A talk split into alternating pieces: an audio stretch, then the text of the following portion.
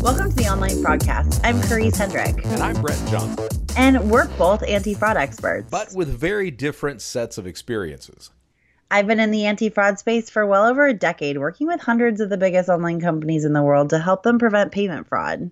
And prior to several years ago, I was a fraudster. I committed several different types of fraud online, ended up on the United States Most Wanted list, spent time in prison, and since that point, I've dedicated my career to helping businesses and consumers protect themselves against people like I used to be.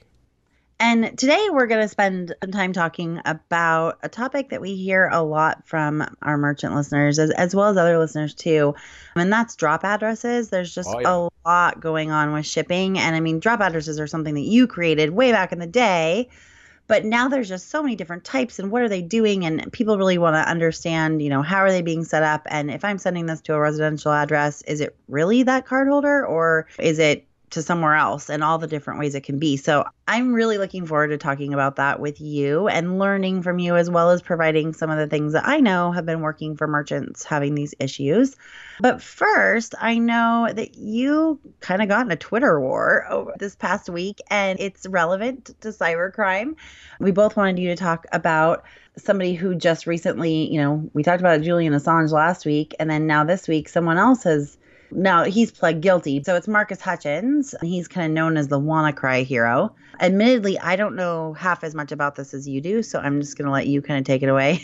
sure, sure. So, so Marcus Hutchins goes by on, on, Twitter. He goes by Malware Tech Blog. Uh, his his screen name. He's mostly known by Malware Tech. He is the gentleman who stopped the WannaCry ransomware attack. He, outstanding work. I, I will not take that away from the guy at all. He saved many businesses tons of money, tons of heartache and trouble. So that's that's certainly a great thing. The problem is, is that Marcus he decided to fly over to Las Vegas right after the WannaCry attack. He was going to DEF CON. He was going to, I don't know if he was speaking over there or what, but he was over there. Well, guess what? He gets arrested. Oh, yeah. Yeah, he gets arrested by federal authorities. Why? Well, it turns out that it's that I'm not sure if he stopped or when he stopped or what have you, but he was a member of Alpha Bay. So for our listeners out there who may not remember, Alphabay was the largest criminal network on the planet up until July 5th of last year. When the feds came in, shut it down, the owner, a guy named Alexander Cazes, he hanged himself in the jail in Thailand.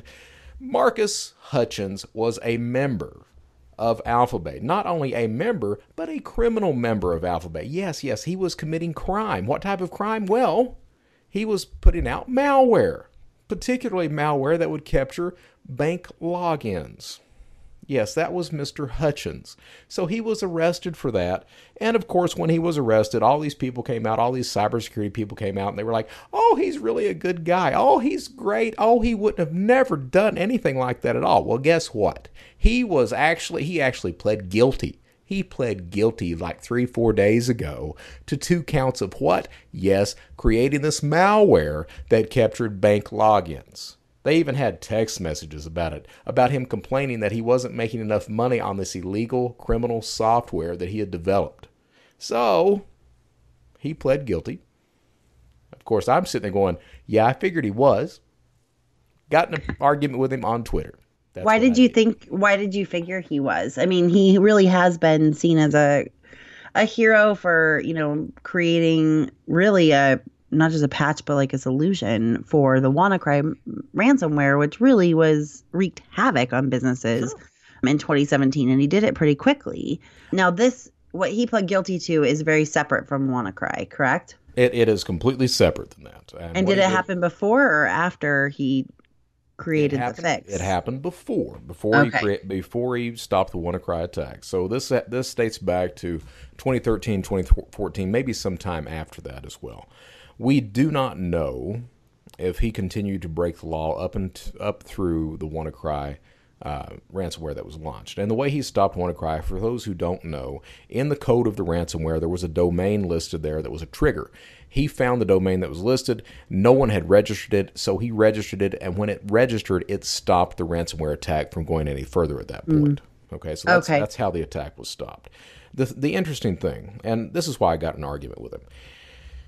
I was fortunate enough, I, I did some shows over in uh, some presentations in the UK. One of the presentations that I gave, the organizers there, they were going to have Marcus in the week that he was actually arrested in Las Vegas. Of course, he couldn't make it over back to the UK because they had arrested him in the United States. And and they had told me that when he was arrested, it turns out that he was living in these expensive digs in Las Vegas, and he was driving these real expensive cars and everything else. And of course, their question was, "Wonder how he afforded that?" And of course, my answer was, "Well, I think we already know how he afforded that." Now, mm. now is that is that me being an asshole? Yeah, that's me being an asshole. Certainly, you've got Airbnb, you've got rental cars, you've got all this other thing. But the thing is, here is the truth of the matter for all cyber criminals, self included. A criminal will not change his ways unless something happens to make him change his ways. So please, someone tell me exactly what Mar- what happened to Marcus before the arrest that would have made him stop breaking the law. Hmm. I guess my thought would be possibly the the fame and the praise that came from stopping WannaCry. But to your point, that's not the same as being caught and prosecuted and put in prison, right? Well, that's true. But even if you even if that were the impetus, that happened just what two to three weeks before he was arrested. Mm. So did he did he stop at that point? Because I can't see anything that happened before that that would have given him the motivation or the incentive to step back and stop breaking the law because again, his motivation was was was apparent from his text that the feds had from Alphabay. He was complaining about not making enough money selling this malware to people.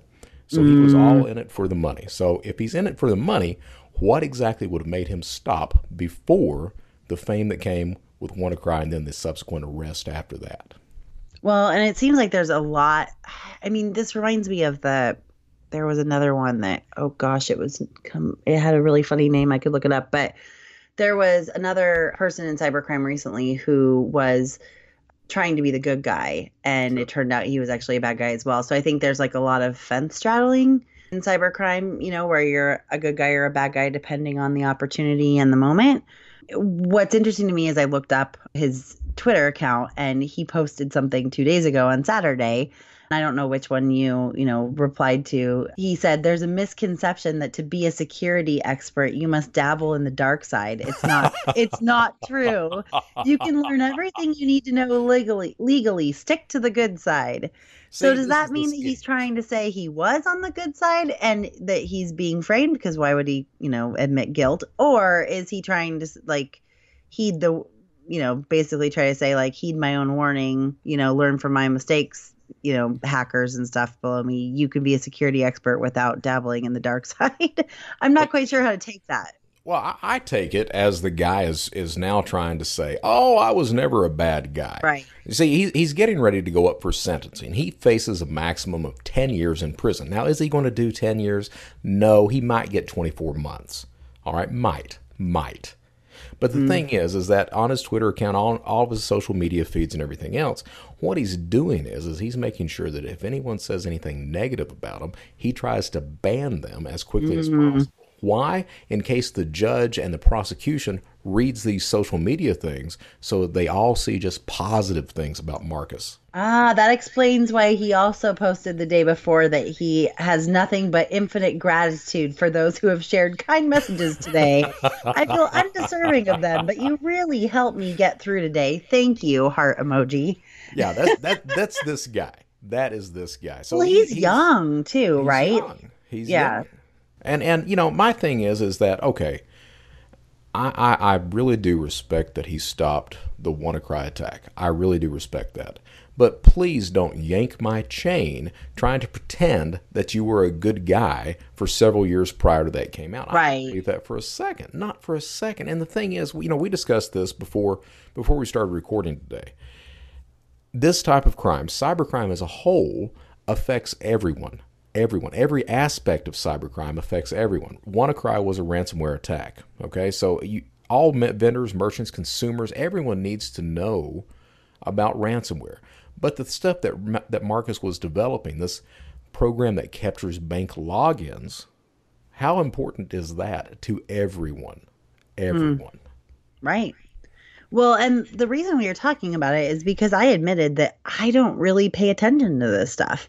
I don't pay attention that much. I haven't paid that much attention to Julian Assange or, you know, hackers that are creating malware viruses or anything. And I I think that I probably am very similar to a lot of other people in fraud. There's so much to focus on within just the area of fraud that it can be really overwhelming to try to also understand all of the security stuff that's happening. From your point, really, especially these days, like they know no boundaries. You know, it used to be kind of this insulated bubble of payment fraud, but now payment fraud is now, you know, ballooned out into account compromises and ATOs for, you know, purposes other than payments and, you know, all these other things that now also on a spectrum, like if you were to look at a timeline, the malware and the cybercrime that happened for hacking and data breaches directly feed into how much volume we're going to see on the payment fraud side. So I think that like through doing this podcast with you and through, you know, really giving you an opportunity to share what you think is important and what our listeners need to hear, I've kind of learned my own blind spots in a way. Um, I just have kind of tuned those out. like, oh, that I mean, doesn't right. matter you're to right. me. I'll just go on. I mean, if if you think about it, okay, so so a lot of a lot of whatever business you're in. All right, if you're if you're running a shop, if you've got a nonprofit, uh, I don't care what the business is, you are a target of cybercrime. The thing is, is that people say merchants that we talk to merchants or for merchants a lot. So we're ta- we're, we're speaking to merchants now. A lot of merchants tend to just focus on their their tunnel vision of what cybercrime is, just for the business that they're involved in. But the problem is, is that cybercrime every aspect of, of financial cybercrime affects every single person. For example, look at the NotPetya attack. That happened after WannaCry, right? Now, NotPetya was a third party breach of an accounting firm in the Ukraine. It was launched by the Russian government. I forgot the actual group that, that launched that over in the over in the over in Russia, but they launched it against the Ukraine because the Ukraine is kind of a test bed for all of Russia's hacking attacks. Now, how does that relate to a merchant? Here's how it relates to a merchant 90%, over 90% of every single attack happens with known exploits. Over 90%. Okay? Now, if you if you if you really get that, look at this, this Russia attack, how they attacked the Ukraine. These, these, were upper tier hackers. These were the best of the best. These people that are less than 1% of all the cybercrime population. They launched this attack. But to launch the attack, they used known exploits. Sure, the, the ransomware itself was a new type of ransomware, but the way it was was propagated, the way it was was deployed used not used already known exploits that everyone uses, that every single cybercrime, even the low-level carders, use today to gain access. It's that type of importance. We need to understand and get this whole picture of what cybercrime is. It's only by understanding the entire picture that you can better defend yourself and understand the avenues by which you can be attacked. Hmm. No, that's really fascinating and I think eye opening for me and I hope other people as well that are listening. I think you know, it also kind of reminds me of what Kevin Lee said a couple weeks ago when we talked to him about the playground analogy that Sheryl Sandberg shared with them about, you know, careers. I was thinking of it from a fraud perspective of like, okay, the slide, the swings, the, you know, doing different things within fraud will really help you grow as a person and as a leader. Additionally, in cybercrime, and I think that especially for smaller merchants that don't have a huge InfoSec team, you can really be helpful in researching this stuff and knowing about it. I mean, I was talking to a merchant last week who said that they really got hit hard with the malware that was, well, it wasn't a malware, it was like a I can't remember. I remember it, but I don't remember it well. You probably do better than I do. But the Microsoft um, event where oh yeah i forgot the name of that but yes. yeah but the virus that would then pop up on a screen and you call a number it wasn't really ransomware but it was a type of phishing fraud sure and the fraudsters were having these consumers that had this pop up on here buy gift cards at various prominent retailers to get access back and it wasn't fully ransomware it was about for a week, but it just happened. It really hit merchants hard, and I didn't even really realize it. That's what was happening because it wasn't really anything that was on my radar. These fraudsters were having the consumers place orders, but it would look like fraud. But then when you'd call the person, they'd be like, no, no, I wanted to do it. And it'd be like $300 in, in gift cards directly from this company. And the merchant would see all kinds of weird stuff, but it would also look very legitimate. That was all through that virus that you know that hit and microsoft was very quick to patch it you know that also depends on people updating their computer which i'm at fault for too i open up my computer in the morning and it says there's new updates on my antivirus and i'm like oh but i have so many emails i try really hard to do it often i can understand that like I don't want to restart. I have all my tabs open that I need, which is just so silly. I know. And people that do malware love people like me. But I mean, I'm just being super honest. Like it doesn't mean I don't update. It just means sure, sure. it's kind of a pain. And I think most people are like that.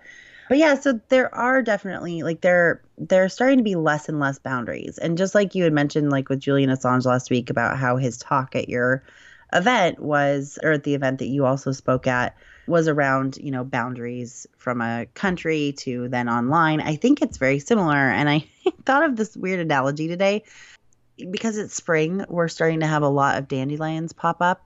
And we got rid of ours last year, like pretty well, but then, you know, the neighbors didn't, right? And those right. seeds don't just stay in their yard. The That's wind true. blows and it goes into my yard. And now we have all these dandelions that are popping up over and I'm about to pay my teenager 10 cents a root so that we can get rid of them.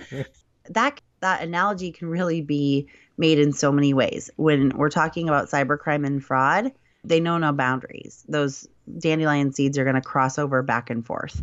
They inform each other. I, I think up until the last year or so, it, they've been pretty strict boundaries where cybercrime is really only focused on, or you know, info information security is really focused on protecting the data so that people don't get access to it, and fraud is focused on the monetization of the data, whether it came from you or anyone else. Most of the time, it's coming from other places, from other merchants and things like that. Sure. Whereas now, those boundaries are starting to get crossed. Just the same can be said in the first analogy I thought of with the dandelions in my yard was how much you and I talk about collaboration and how that fraud trend might be hitting, you know, in this case, your neighbor's yard, but then pretty quickly those seeds are going to blow over into your yard.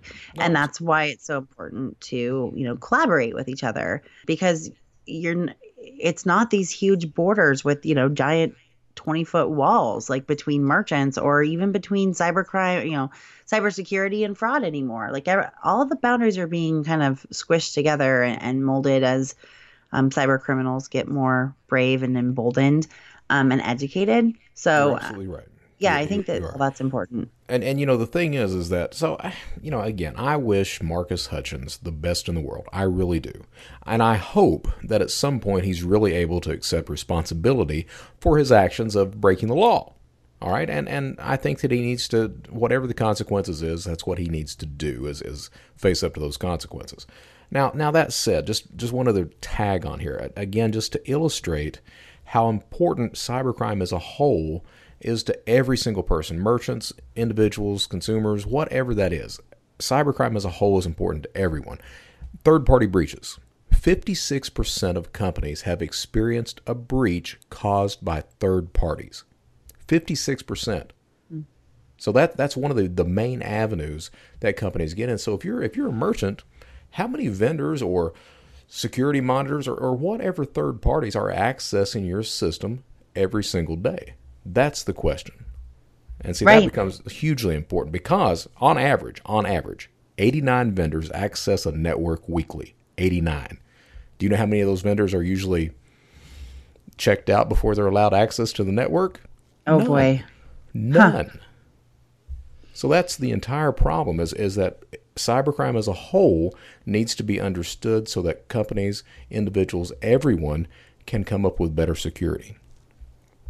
No, I think that those are very, very relevant points. And I think just to kind of wrap up on on Marcus Hutchins, I mean, I I think that part of it comes down to what we talk about fairly often, where, you know, using the alcoholic analogy, where you're now reformed and you're yeah. a little harder on the people that are, are like you were maybe 10 years ago, because you recognize it. You recognize the fact that you know, he's very instantly, you know, trying to teeter between the victim and the hero. The hero of WannaCry, but the victim of this arrest. Um, and that he, you know, is really a good guy. And, and I hope that he does figure out which side he's on. I feel like, you know, my grandfather used to say you can't ride two horses with one ass. well, that's better than riding two asses with one horse. Oh my gosh. I literally just face palmed myself. but I, yeah, I mean, you know, you can't be both bad and good, right? You can't use something good that you did to overshadow the bad things you did. No, and does not make up for it. it 100% right. And I think that's what you're saying. And I think it's really good that you're doing that. Like, I think from nobody sees through somebody's tricks and everything than someone who's been through it before, right? Mm, that's why, you know, my daughter's so unfortunate to have me as a mom because I know all the teenage tricks. I did them. been there, done that. Yep, exactly. Exactly. I'm all, you know, just like with you, you know all the tricks of somebody who's trying to be good. And I mean, you don't just get to post a couple posts on Twitter and have people assume that you have reformed. I mean, gosh, I I vetted you for over three months before I gave you a chance. Right. Right. And and again, you know, the I changed simply because there were circumstances which forced the change. You know, it was my sister, it was my wife, it was the FBI, it was prison. It were all the it was all these factors together which forced the change. And I was fortunate enough that that people like you, the FBI, Neal O'Farrell over at Identity Theft Council, all these other people, Microsoft, gave me the opportunity, the opportunity to use the knowledge I have for good instead of evil. That's that's what really precipitated and caused the change. Now, of course, I was willing to have the change as well. I mean, I had an active part in that too. I just don't see with Marcus where the, certainly I see where it happened with the arrest and possibly with the WannaCry saving as well, because at that point things changed completely for the guy. Right. He was like, oh, wow, I can get all this fame and notoriety by being a good guy, not Absolutely. just by being a bad guy. But up until that point, I would like to know what precipitated the change from him stopping breaking the law to going straight to the good side because I simply do not see that.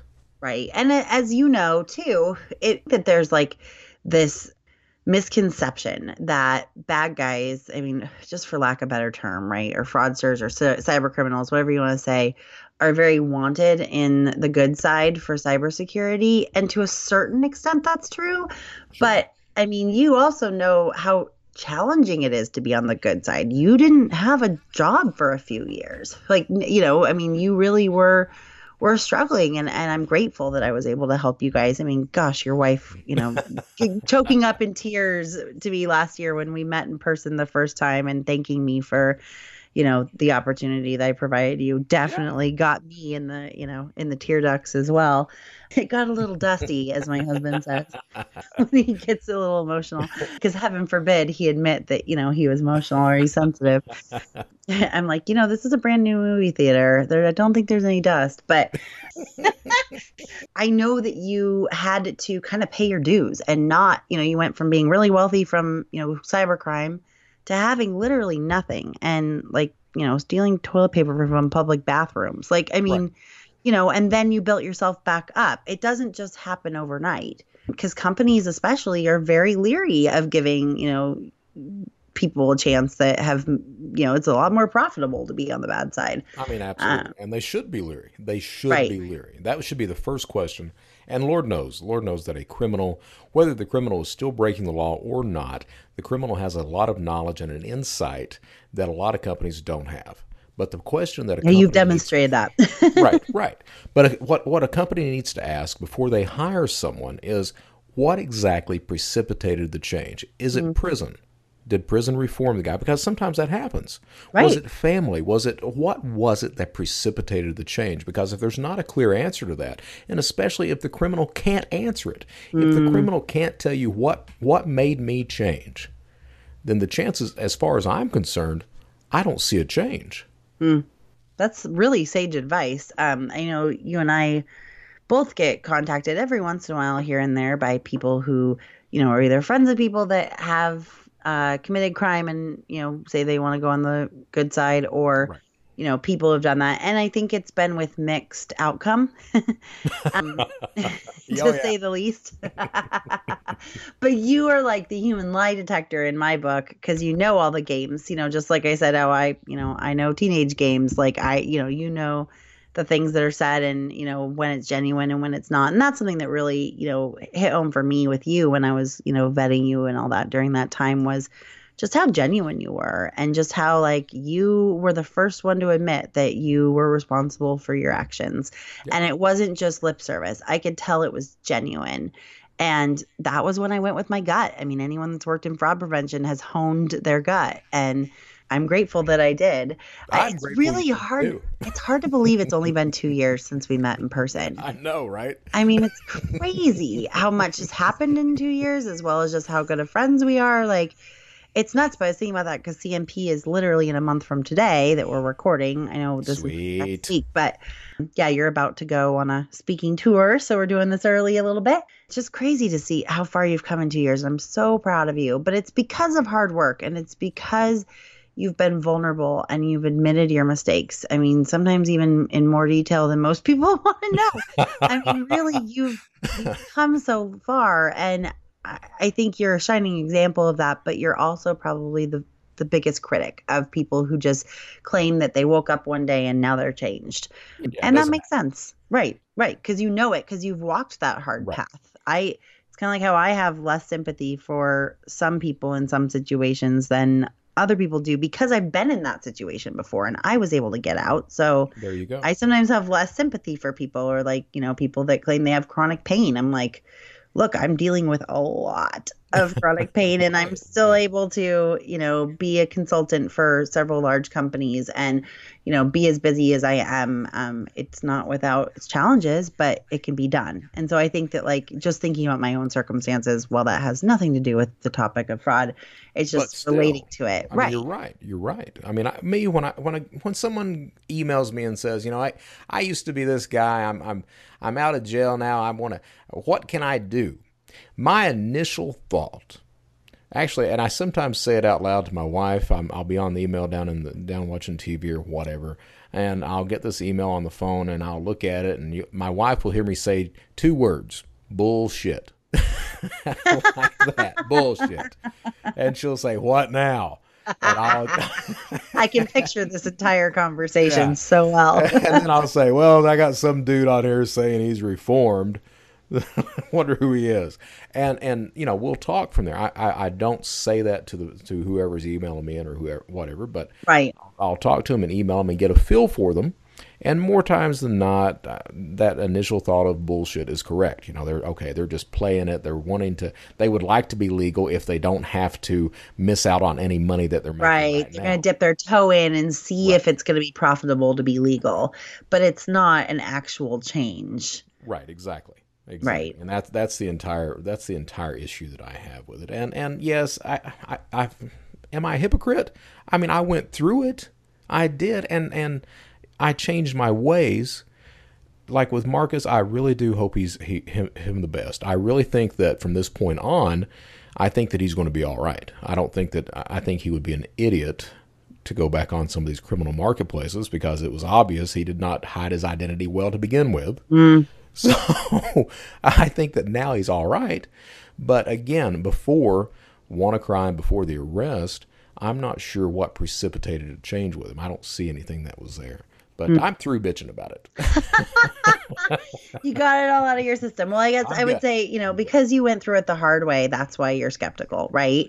Yeah. Um, and also, you are literally the only like cyber criminal, like from a fraud perspective, from a payment fraud perspective. It's not a, you know, actual hacker in quotation marks that I know of that has reformed that says something because we all know how many people there really are. And, you know, it does come with some skepticism. Geez, that Slate podcast was full of skepticism. Sure. But you own up to it and, you know, you're the first one to admit I did bad things, but I'm trying to be better. And I think that there is a difference between the two. And that's, you know, that's what you're saying.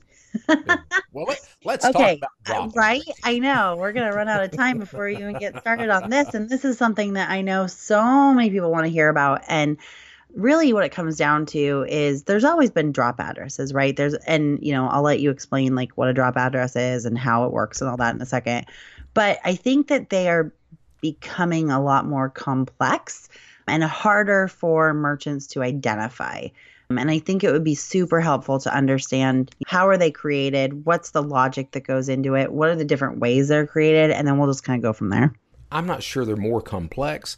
I, what I am aware of is that they're being used in much higher numbers than than were used when I was breaking the law. Mm. All right, that's that's what I would say. So let's let's walk through first how a criminal sets up a drop address that he himself controls, like a credit card thief. Uh, as a matter of fact, I'll, I'll, mention that in a minute. I, was, I was at this Denver Sheriff's Conference last week, and I learned something new about drop addresses. So I'll mention what that Which is. surprised me when you told me that. I was like, how can you too. know learn anything new? But that's the cool thing about fraud is that there's always something new for any of us to learn. So, how does a criminal start up with getting a drop address? So, first of all, he buys a credit card or bank login. He's needing a physical address to have some piece of mail or a package sent in, whether it be replacement cards, new account cards, packages, whatever that will be. So to get that drop address, what we used to do is we would go comb through real estate ads like we had we had access to real estate databases. We'd comb through uh, advertisements for houses, try to get pictures of inside the house, or we'd go down and pick up one of these apartment guide books. You know, like they used to ha- they used to have these things for free at grocery stores and everything. You'd grab it and it'd have a listing of all the apartment complexes in the city that you were in. Nowadays, that doesn't really work, so a lot of people just go through Zillow. So Zillow is this real online real estate site that has these houses for sale. It's kind of this aggregate type information site. So what a criminal does is he typically goes to Zillow. He will start looking for a house in a specific zip code. So he finds a house there. He's going to look inside of the house, get the pictures inside of the house. He's looking for a house that's staged. He wants furniture in the house because you don't want the house to look like it's abandoned. So once he finds a house that looks like it's okay, what does he do then? He gets in the car, he drives down to the neighborhood. Why does he do that? The first question is is is the house occupied? If it's occupied, that doesn't mean that you still can't use that for a drop address. You still can. You just need to make sure that people are gone when the mail is delivered. So you look at the house, does it is it occupied? Is it not? Make your decision from there. If it's not occupied, does it look abandoned? Does it have those sheets of paper in the house that's saying, you know, it's been abandoned for this long, no one's living here, blah, blah, blah, blah, blah? That is a house that you cannot use. So you want a house that looks like it's upkept, everything looks good. If there's a for sale sign in the yard, that's fine. Believe you me, that's fine. You can still use that. So that gives the house. Now, when you're when you're getting the house or the drop address, what type of neighborhood are you looking for? Are you looking for an upper class neighborhood, a middle class neighborhood, or a poor neighborhood? Any ideas? I think you know gut would say upper class, right? But I would I would just split the difference and say middle class. No, I didn't yeah. know there was going to be a pop quiz today. I don't know. And here's the answer. The answer is middle class neighborhood. Now, why are you looking for a drop address in a middle class neighborhood? If it's a poor area, the chances of a, of a FedEx or UPS or USPS dropping off a package that may be a high dollar package is pretty low. It's much lower than if it were a middle class or an upper class neighborhood. If it's upper class, the chances of one of the spouses being at home during the day mm is pretty good. And believe you me, there is nothing worse than going up to steal mail off a porch, whether it be a package or an envelope or out of a mailbox, and having that front door open and a spouse walk out. I have had that shit happen. It is not fun. you so, got to make something up real fast. right. And, and what I used to do at one point, I had flyers printed up that that were made up lawn care company. So as I was picking up the package off the porch, if the front door opened, oh hey, I'm just getting this package off. You know, all these porch pirates out here and everything. I'm just getting it out of the way so nobody can see it from the road. By the way, oh I'm doing gosh. lawn care service. Oh, you, of course you thought of that. but that's really interesting.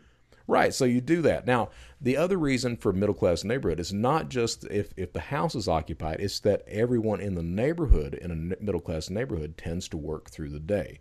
So you tend to go through middle class neighborhood.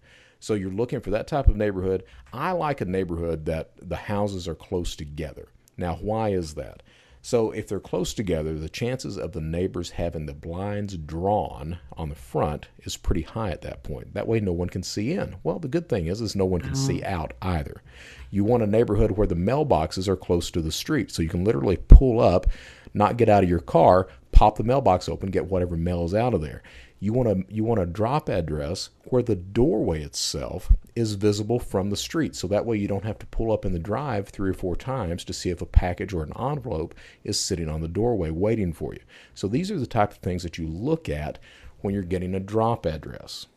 It seems like a lot of work, but they would but I think you've said before that most criminals don't go through the effort of finding a drop address, which is a, a legitimate address for them to have their item shipped to. I guess we didn't really define it, but I think most people listening fine. probably know what that is. But right. what you're saying is like because it does take a little bit of effort and thought and probably driving around, right? So you're saying that in these cases with these drop addresses, they would be near the near the criminal, right? Within driving distance. Right. They so wouldn't it, be like far away. These right, aren't so like international. So the type of drop that you're going to have depends on the type of crime that you're committing. Okay. So this drop address that I'm talking about, once you do all that, you, ha- you have to camp your butt out in the neighborhood to find out what time the mail runs. You want to know what time UPS, FedEx, and USPS runs because if they run at 7 p.m. at night, that's useless. People are home from work at that point. Someone might notice you getting a package off the porch or an envelope out or anything else like that.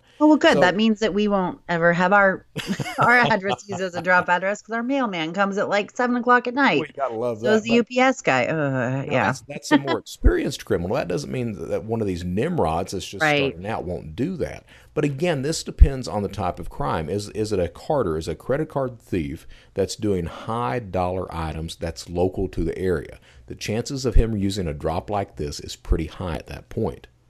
Okay? If it's synthetic fraud, the chances of using a drop like this is pretty high at that point. New account fraud, you're going to have to have a drop address to get those cards in. Uh, replacement cards, the exact same thing. So it depends on the type of crime that's being committed as and who's committing it as to what type of drop address is used. I'm trying to think of like how do you how do you identify this? so I mean, because there are other there are other ways of drop addresses as well. So just to mention a couple more before we go into prevention, I know that especially if well, I know there are different types of drop addresses as well, or different uh, ways of locating a drop address, like these apps that have you know temporary rentals whether it's vrbo or airbnb or whatever i know that those are being used obviously you know vacant houses obviously um i mean there was an article that i sent you over the weekend about a mailman in texas that was paid off by a cyber criminal who was opening new accounts with chase bank and he ended up spending over 300 or charging over $374,000 right. on these fraudulent credit cards and he was having all of them shipped to the same zip code and then he paid off the mailman to intercept those before they being delivered to those addresses on file so that then he could get them. There's so many different ways of doing it um, and i'm not even we're going to wait to talk about reshipping schemes in a minute. But how can a merchant identify if something is a drop address? I mean without like manual reviewing. I mean i know we definitely identified when I was at Back Bar Steel, just for the easiest example, because that was really the only sure. physical goods company that I worked for officially, like not as a consultant. Well, just just talk about that. You know, like we would notice like a forty thousand right. dollar Hermes being shipped to the projects in New York, and we would be like, "Oh, that's probably risky," but you've got to like do all that research. And right. I know a lot of our listeners do that, but they don't. They can't do it on everything. Right, and just just to feed into what you're saying, I used to, so when I was arrested, I was in Charleston, South Carolina.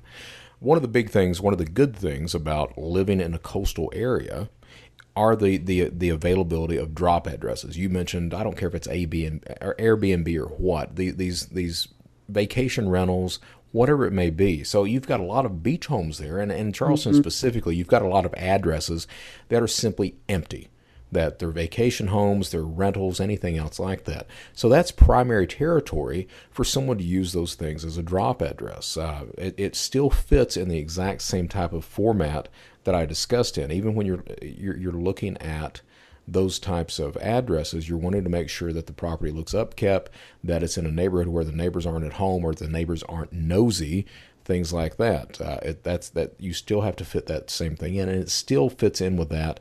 Who is running those types of drops? And you're looking at people who are carding items that are that are more expensive, that the turnaround is higher at that point, so profit potential is higher.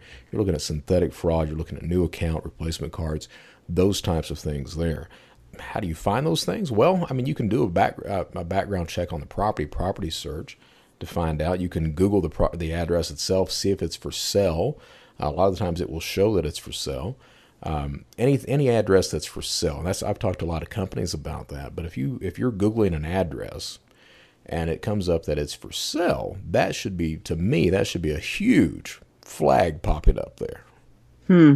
I mean, because I, I would say and we moved about a year ago and I ordered a lot of things before I moved. I do think that, you know, for the most part, when people are getting ready to move, they don't want to add a lot of things. I mean, the things I was ordering was like tape and boxes and, sure. you know, stuff like that. It wasn't, it wasn't like a $2,000 watch or something like that. All of our money was going into the new house. That wasn't going to happen. so I understand right. that. I mean, I think like, but from a, just from an automated perspective, though, there really isn't any way to put rules around that, right? No, no, there's not. Yeah, there wouldn't be. And, so and that's, that's, kind of a challenge. Just one type of drop address. We're not, right. We're, as you said, we've not even discussed reshippers or anything else like that. Freight forwarders, yeah, and there's a lot of those. So virtual I mean, physical addresses, we've got we've got problems with that now. I mean, yeah. all these things.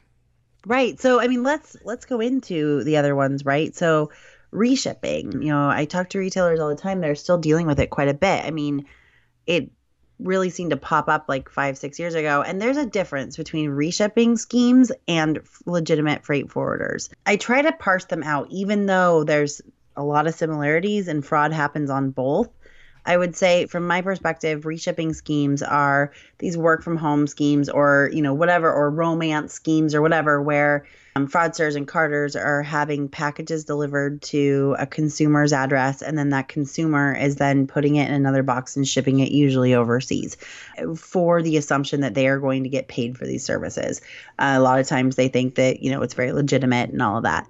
Then there's the freight forwarders, which are legitimate businesses for the most part who provide services to people overseas to be able to order products in the US that they can't get otherwise. That, you know, the company doesn't ship internationally. And some freight forwarders are bad. Some freight forwarders are used by bad guys, but for the most part, I would say majority anyway are probably legitimate, though there are some inherent risks, especially around chargebacks, because you can only prove that you delivered it to the address that was given to you, not that second leg. Which, honestly, when it comes to responding to chargebacks, that's all you're responsible for. But sometimes that means that you get more chargebacks because they didn't get the product because the freight forwarder kept it, or you know there was an issue with shipping and customs on their end. I know that there's a lot of people that have tried to locate lists of legitimate freight forwarders um, and I know there are some companies that have tried to create them internally because there just aren't enough, you know, rule. Um, there isn't a resource for all freight forwarding addresses in one spot. But I wouldn't say that, you know, it really depends on your business whether that's going to happen legitimately or not. You know, is it a product they can get elsewhere or not? I think, like, you know, it, it just makes it so hard, especially on the reshipping, but also freight forwarders. You know, you don't know the address unless you take time to manually look it up. So, right. what would be yeah. some considerations on your end that you would think of to try to identify them? Sure. So with, with freight forwarders, the, the problem is is that a lot of them do register with the United States Postal Service. All right, so you've got uh, you know it can be the small shops like FedEx, Kinkos, or mailboxes, etc., or something like that, or it can be the bigger forwarders as well. A lot of them do register with the USPS as forwarders, as reshippers. The problem is, is that a lot of mom and pop joints do not register with that. Right. So those are the types of joints that that cyber criminals look at. So if you've got a guy, we've mentioned Venezuela before, but if you've mm-hmm. got someone from Venezuela that is a carder, that is a credit card thief, and they're looking to order MacBooks or tents or what have you, the chances of Apple or Go uh, uh, uh, Bass Pro or anybody else sending products directly from the United States to Venezuela, that's simply not going to happen. So what the criminal has to do is he has to rely on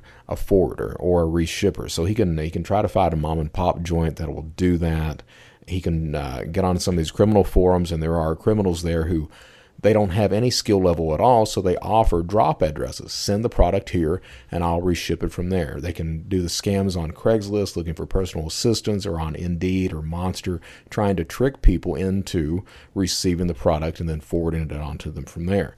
So how do you, how on earth do you, do you identify stuff like that? Hell if I know. I just know how to do it. right. Well, right. I know. I just figured, I mean, I thought maybe there'd be a way. It's so challenging. And the lines are getting so blurry too because I mean, talking to retailers, they they research a you know research everything about an order and they're trying to figure out you know and i'm talking about manual review because in an automated fashion i really don't know if there's a solution to determine if something's a reshipper or a freight forwarder, and certainly not that it, it's a you know a residential house that has been turned into a temporary drop address. Like that would just be impossible. But then you know if you have enough indicators in that order that make it look like fraud and it's risky, then it goes to your manual review team. So there are some things, you know, like you said, that you can do. Look to see if the house is for sale. Look to see, you know, is it in a middle class neighborhood? You know, the, all those different things. But it's such a challenge. I mean, there's been cases of you know orders that look legitimate they're going to a residential address that that's the only you know you really can't figure it out. But then it turns out that it's this huge fraud you know coming from russia. Like i mean there's been situations where i know at least one merchant was seeing russian credit cards being used but shipping to a residence in the us but they couldn't right. find anything bad about the residents in the us so they're like well do we send it? I mean they could just be visiting. Like we don't want to be you know, making gross assumptions that this is fraud, sure. even though it looks a little suspicious. Um, and then there's also this new thing that I've been hearing a lot about with, I'm calling it a different version of hostile friendly fraud. kind of like what you have talked about in previous episode. There are several retailers starting to see fraudsters using prepaid cards to place a large dollar order. We're just going to pick on GoPros because that's, you know, pretty common and we've picked on them before like with third-party retailers that sell GoPros and say they want two or three GoPros and you know it's a prepaid card and everything you know pretty much checks out. So you you know so you approve that order and you send it. Well then a week later they'll claim that they didn't receive it. Right. and they want a refund on that. Well we've got you know tons of legitimate customers playing that game too but now we've got these bad guys but they're issuing chargebacks. They're not just like calling in for a refund. Um, they try to call in for a refund, and then if that doesn't work, then they're able to issue a chargeback because they registered that prepaid. Um, and that's they've found that to be it's kind of a gray area. It's not really carding, but it's not you know else you know otherwise. Well, it's still profitable. It, it's still profitable. Yep. Right. Mm-hmm. And it still and, impacts the merchant. And you're right. And and here's the deal on that for uh, for a criminal to use a prepaid card to get that chargeback simply some of the prepaid cards don't allow chargebacks. So the criminal has to find a card that will allow a chargeback. And right off my head, I don't know which cards are allowing chargebacks and which aren't. I know that uh, I think Green Dot is not allowing chargebacks right now. Uh, same thing may be for AccountNow cards. But there are tons of cards that will allow a chargeback, or they'll allow one chargeback and then they'll shut the card down after that. But that's enough for the criminal to get the product and the money back at the same time. So you're right about that. Uh, another thing is, uh, I mean, how do you catch that? Uh, I guess you could, you know, do the bin list things like criminal criminals do. Which bins are coming through? Are they are they part of um, the friendly fraud that's taking place. I think that uh, you know I talked about that with the Amazon friendly fraud back back about a year ago. Right. You're, you're seeing criminals that are using prepaid debit cards. So if you're seeing someone that's added a prepaid debit card on there, and you can you can find out which ones are prepaid simply by going through a bin directory. So you run the first six digits through a bin directory, it will tell you if it's a prepaid debit card or not. So if you're seeing some sort of item or a high dollar item that's being refunded on a prepaid debit card, I would say that's a huge fraud indicator at that point. Right. No, and I would agree with that. Unfortunately, you know, bin lists are really hard to find, and a lot of people, you know, a lot of companies that do have them, they're they're kind of homegrown. Sure. Um, but yeah, I mean, I think that if you're able to determine if it's a prepaid card and it's a large dollar order, you know, look at it with a little bit more care. I mean, now some merchants have uh, been able to identify these schemes because the fraudsters get greedy and they start right. doing it more often. And then you can start to do some link analysis around email or address. It's so challenging. And that's why I both love and hate fraud these days, you know, in this day and age, because it, it was a lot easier to catch back in the day. There's a new type of drop address as well. I don't know if uh, I think I mentioned that to you last year, but it's worth mentioning again. So we've get we've had historically we've had virtual business addresses. Mm. Last year we started to see virtual residential addresses. Now so what just, would a virtual residential address look like? Like what's the use case for that or what is it? It's it can be what used to reship any specific thing you want to reship. Right, but what's so, the, what? I don't really even understand a virtual address. Okay, so, um, so, so, and I'm going to assume nobody else does either. okay, so so a virtual business address would be an address that's zoned in a business district, so that you could use. So you're setting up, you're running a company out of your house. Mm-hmm. Instead of you having you're using your home address, you could use an address that's actually zoned in a business, so that it looks like it's within the, the business district. All right. Ah. For a uh, for a virtual residential address, you can use you can get an address in any of the 50 states. In most of the cities in the 50 states that's zoned for residential in case a company is looking for okay where is this address? Is it in a business district? So you know a lot of times you, fraudsters used to get po boxes and would use that to have items shipped and then forwarded on from there right? For mailboxes etc something like that so instead of doing that now what they're able to do they get one of these virtual residential addresses, it looks like a home or an apartment. You look it up online, it will actually show this big apartment building. You have no idea that it's a virtual address. Meanwhile, the fraudster is having pieces of mail, packages, whatever that will be, sent directly to that virtual address and then forwarded on to him from there.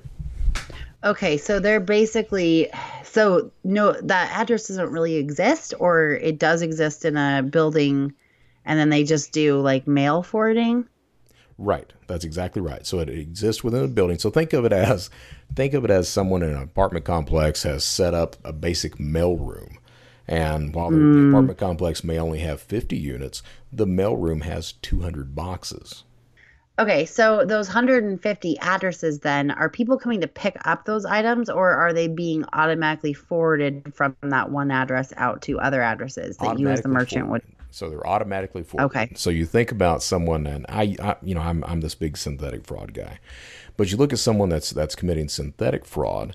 He doesn't have to find a drop address for every single synthetic profile that he's setting up. What he can do is mm-hmm. he can just sign on to one of these virtual residential addresses, 50 at a time, and having the cards sent to all of those, you know, the, the 50 different addresses forwarded on to one major drop address from there. You can do the same thing with packages. So if you're looking at uh, you know, nowadays cybercrime is sophisticated enough that if you're involved in credit card fraud, you can buy cards that are local to the city where the fraudster is.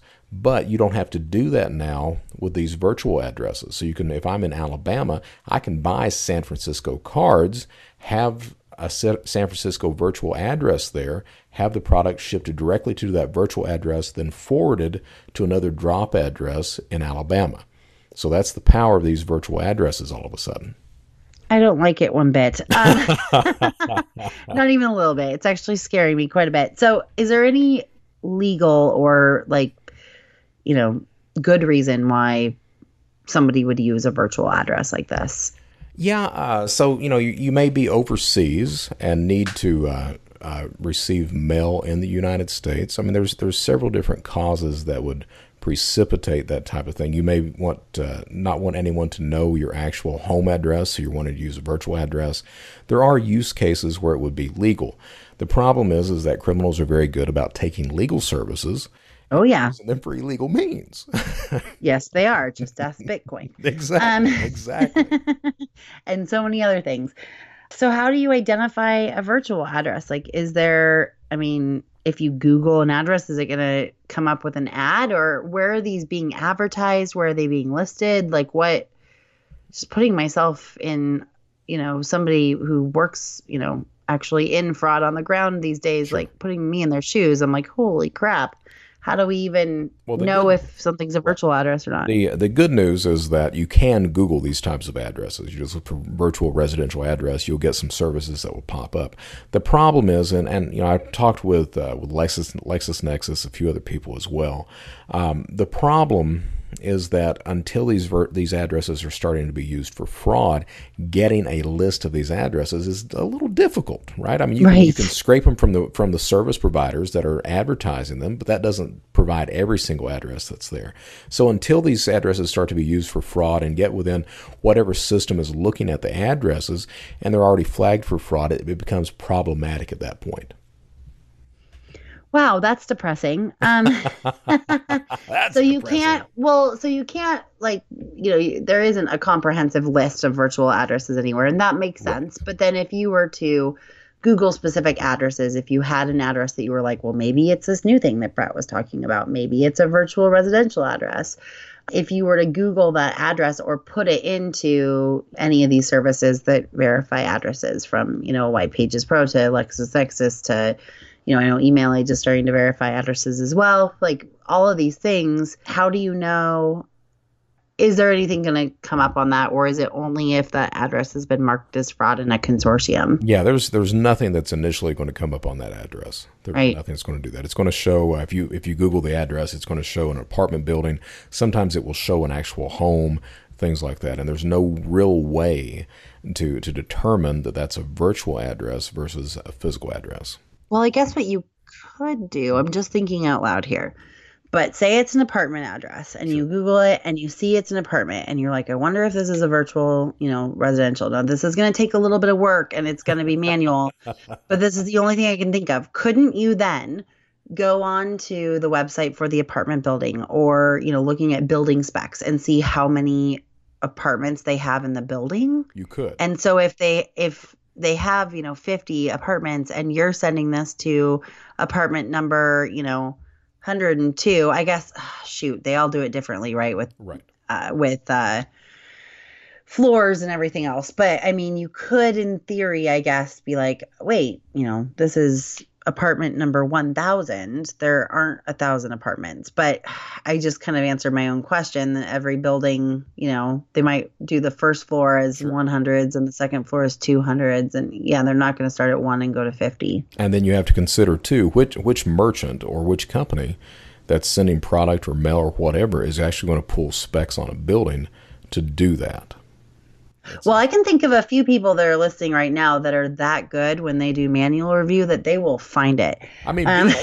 B&H, Photo would certainly do it back in the day. well, and there's a couple people I can think of right now that I'm not going to name that are just so good at digging and digging and looking at things. One of them I visited last week they're they're local to Seattle, and I love that. And I used to be that way too. I mean, now I don't really have specific orders that I can dive into because I'm helping merchants on a strategy level, but which I equally adore. I can definitely relate to that passion. The challenge is then, you know, if you're being timed for how long you're taking to do manual review, the further you dig, the the longer it takes. But I just, you know, I don't want to I hate talking about problems without having a solution.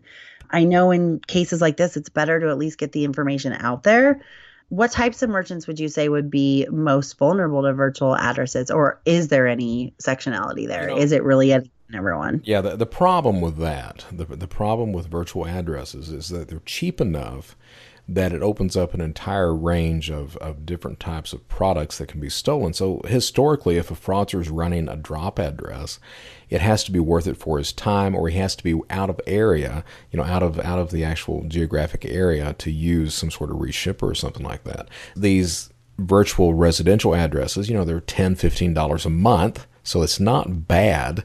At that point, you open up an entire range of products and services that you can try to steal. You know, you can set up these these. Uh, uh, one of the guy, the one of the guys that was on um, not Alphabay, it was uh, Dream Forum or Dread or something like that. One of these darknet criminal forums. He was um, using the virtual addresses and he was setting up synthetic profiles, but he wasn't setting up setting them up all the way. He would set up 50 of these profiles, then he would file for 50 secured cards through Capital One. So he would pay the $39 that Capital One wants you to pay. Capital One would send a card with $200 on it. So he was making $170 a pop off of every single one that he was doing. When you look at something like that, the profit potential on that, the ease of being able to set up, it's no longer it's no longer a carder that's looking at just MacBooks and and cell phones. He can get pool filters, tools, any number of things that may only sell for a couple three hundred dollars on the resale for the black market, and still profit enormously by that, and be able to set up numerous drop addresses for every single order.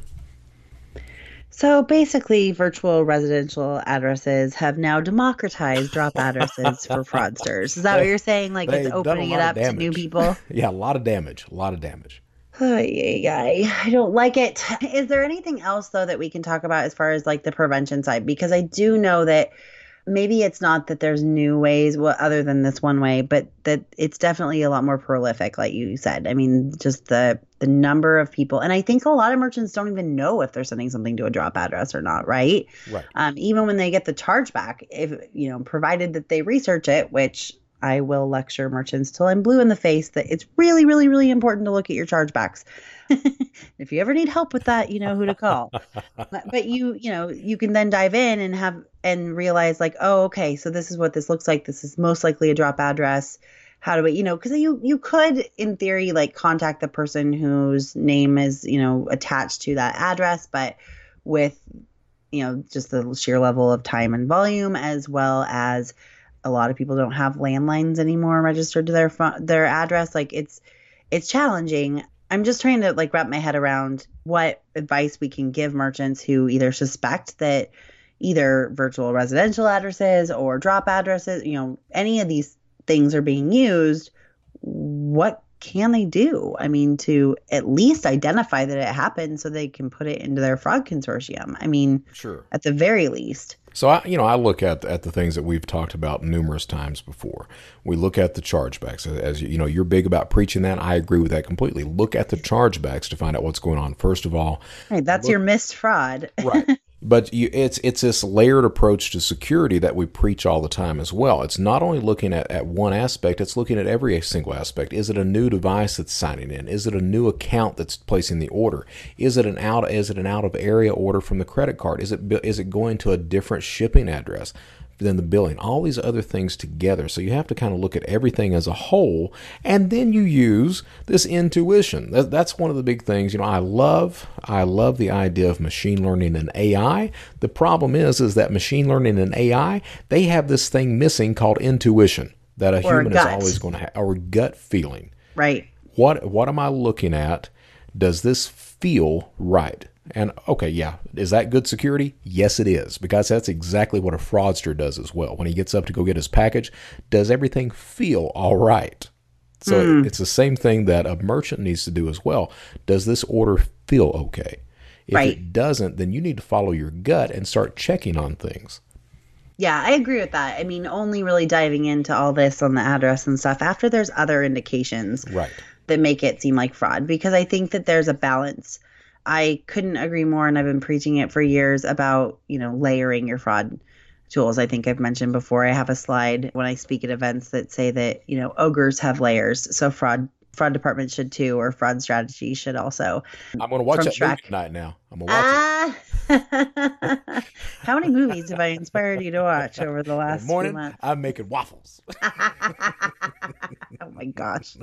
So. So yeah, I mean, it's you know you should have layers. There should definitely be you know things that you're looking at, and each la- each type of layer really varies based on the type of merchant you are, and you know your culture to fraud, your your your company's culture and attitude towards fraud is what I meant by that. Your you know your technical capabilities, your price point of your items, your average consumer. Those layers of fraud aren't only going to help you detect fraud; they're also going to help you detect it in a better way so that you're not having as many false positives. And I think that's really important because whenever, I mean, I've just seen so many things where companies are focused on just stopping the fraud, but you're not focused on the 99% of good orders. And I, I think that it's an attitude of a manual reviewer that should be instead of, I'm going to look for all the ways that this is fraud, I'm going to look for all the ways that this is good because I want this order to convince me that it's good because the good guys are the ones that pay my paycheck, not the bad guys. Right those different layers can also help you be more specific in which orders you're canceling rather than just blanketing a lot of them. I do see a lot of merchants who just use one case management system, especially, you know, the rules-based case management systems really leaving a lot of money on the floor by cancellations, either automated cancellations or manual review cancellations. So, definitely agree with layers. I think also having, you know, manual reviewers who want to dig in and figure out the real story, who have that curiosity and kind of that gaming mindset of just searching for the truth and and looking in in all the different places and corners either on the internet or wherever whatever it is you know picking up the phone and calling or whatever it is. I think that's super important.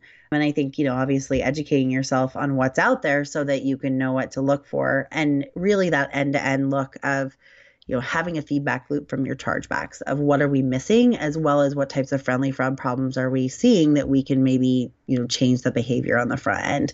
Those are things i'm going to preach forever because it's what i do in my consulting practice but it's also just super important. I've seen the value of it. Just i mean i'm very grateful that every every company i've worked with so far has a really high roi with working with me because i do have a way of approaching it that's different. But it does kind of suck when these new things come out and we don't have a surefire way to identify it. I don't like sharing the information as much as people don't like listening to it. but I agree with you that it's more important to get it out than leave it in. I think we accomplished that, but it's it's an added challenge for physical goods. I mean, I guess in one way, if you're a digital goods merchant, you can be like, "Ha, huh, it used to be us that had it hard. now it's you guys." That is true. That is but true. for physical goods merchants, you have my empathy for what it's worth. and you know, I know also like, you know, just to put in a plug for Brett, like he really does offer a lot of help to his merchant consulting clients where he'll dive into the dark web and figure out what what's being said about you and you know can help on you know educating these specific to your company in addition to just you know high up on the from like a 10,000 foot view merchant level, which is what we talk about on the podcast. So just throwing that out there. I know you have a bit of a busy schedule with speaking gigs coming up soon, but you'll have some more free time in the summer. So absolutely plugging that for you. I'm about to, yeah, kind of pop my head out too after May and when things go. calm down too. So that's definitely not meant as a plug for either one of us. Well, it's meant for as a plug for Brett. I don't like plugging myself, but what, what, what? You definitely need to plug yourself. Come on now. just not my style. I've somehow managed to survive four and a half years of my own business by not, you know, being braggy. But I, you know, do obviously I always come from a place of wanting to help people. So um, and problem solving as well. And, and you and I have very different focuses on that. But I'm looking more at like the strategy of prevention, and you're, you know, helping people identify the threats that come their way. Um, and I think equally, they're both equally important and things that a lot of companies just don't have really a, a line of sight on in either way. So sometimes it's awesome just to call somebody who's been doing this for a long time and say, hey, what are other people doing? Or what, you know, and that's what I try to provide. Unfortunately, a lot of times with the stuff that isn't attached to a client, I just I can't always get to in time, but I try really hard, and I appreciate everybody understanding that. yes. So we always got got a little bit off topic there, but I did just want to you know say that because I think I just I feel so bad for people that are like, oh great, so now there's a new threat and we don't even know how to we don't even know how to identify the old stuff, right? We don't know how to identify the reshipping schemes or the freight forwarders or what's a drop address of something that you know a house that may be listed for sale or is a rental property or you know a temporary rental property. And then on top of that it's you know now there's these virtual residents residential addresses. The one question i did want to ask you before we end this podcast is i wonder if if we kind of turn this problem on its head and we tried to educate consumers more about it, right? Like either through news articles or, you know, news spots on TV or I don't know what, or having merchants educate their consumers or some, you know, especially the big guys, something like that of like, hey, if you've got people, you know, if you keep getting packages or if you see people snooping around and taking packages off your porch that you didn't order, I, I mean, what can they do though, right? Because well, I, I, guess I think call law enforcement and. You know. this, this is what we started out talking about. Right. Every single aspect of cybercrime affects every single person. It's not just so, so and and Lord knows merchants have enough dif- difficulty just worrying about the specific business that they're in or the vertical that they're in. But right. the problem is, is that if you raise awareness across the board, not just with the merchant and, and the types of crime the merchant is looking at, but also with every single person. If you can raise everyone's awareness of, okay, are you seeing someone in the neighborhood picking up packages or they're, they're looking suspicious? And I mean, there are telltale signs that you can look for that will that will showcase that type of stuff. It's it's all about raising the overall awareness across the board that will lower crime. It's not just having the, the, the, one specific tunnel vision of whatever vertical you're in. It's it's having this overall approach. You know, I talk a lot about cybersecurity awareness training that we shouldn't be doing awareness training at work. We should be teaching the person to be safe overall online. So if you teach that to everyone across the board, you're going to see these crime numbers start to drop. Are you going to get rid of crime? No, you're not going to get rid of all crime, but you're going to see, you're going to become much safer, much more secure overall. I think they're very good points and actually kind of a window into some of the conversations you and I have had about the future of our podcast, right, the future direction right. of our podcast, right? And and I've needed a little bit of convincing because I mean to be completely honest and as cheesy as this is going to sound, like merchants that are fighting payment fraud, they have my heart. Like that's what I care about most because that's what I've dedicated the last 14 years of my career to. But I am starting to see whether it's, you know, by the people in my life that have been affected by cybercrime, you know, recently like we talked about on the last episode sure. or just in general and I think there's a lot of reasons for it, especially in the US. Some of it is that organizations like the, you know, Consumer Financial Protection Bureau is no longer really actively enforcing things. Right. There are other, you know, and the FCC is no longer actively enforcing spam calls and different things like that. But there's also just there's a heightened action of cybercrime in general for a lot of contributing reasons all over the world. And I, do, I know for a fact that consumers' education has not kept up. Right. And I do think that there is this, you know, kind of cyclical thing that if we maybe educate all people within that that's affected by the crime or, you know, doesn't even know what to be aware of, that then we are hopefully making a dent in overall crime. I mean, I know just even you know talking to my grandma about the issue that happened with you know when she thought she was getting a call from the social security administration she said well i knew that the irs never calls people because i saw it on the news but i didn't know that the social security administration never calls people so i believe them. That speaks to the fact that at least you know getting the word out about the irs scam or scams calling from the internal revenue service in the us aren't you know aren't valid. So now we have to educate them about more. Same with you know a lot of spam and phishing emails. A lot of people realize you know okay if they say they're a nigerian prince it's probably fraud. But i mean you know, we're way past that now. That was like 10 20 years ago. I'm just saying like there is an evolution of education that then means that the bad guys move on. Yeah i do think that that's something missing in the world is you know a source of information on those topics for everyone I know you do. I'm just finally coming around to it. I know you do, Johnson. I know it. Shut up, Johnson. Oh, I no, no, not shut up. Just oh, I'm fully aware of where you stand on the issue. I never have to ask you where you stand on something because usually you've made sure that I know, and I'm grateful for that. Don't get me wrong. Like I'm the same way. Maybe one day we'll like just start recording all of our phone conversations and put them on Patreon there or something go. like that. Oh gosh. I don't know. We'd have to bleep out a lot. that may be part of the endearing charm, not oh, bleeping. Oh, oh my goodness. Yeah, I don't know. That's a future conversation. All right. Well, are we ready to close this one out? I think we need to. I feel like, you know, we probably really depressed people. I wish we had more answers for, you know, what can be done. But definitely, I will say one quick thing that if if you're a merchant and you've figured out somehow or some way or some tool that's helping you identify addresses that might be for sale or drop addresses, resident uh, reshippers, freight forwarders, and especially this new residential virtual address thing, like let us know. We certainly don't ever claim to have all the answers. I definitely try to know what people are doing and what works, but we'd love to hear it. There you go. Well, that's it for episode today. Thank you for joining us. We hope you've learned a lot. You know, we've got so many of these topics to cover to help protect you and your company from fraud, so please subscribe to the online fraudcast to be alerted to when a new episode is out. Please tell your friends, rate and review wherever you see us, and that will help increase our listeners and get this word out about proper security awareness training and overall safety. And we want to hear from you guys what you love so far about the podcast, how we can improve, and what topics you want to hear us discuss. You can find Online FraudCast on Facebook or find us individually on LinkedIn. Until next time, stay informed, stay vigilant, and stay secure.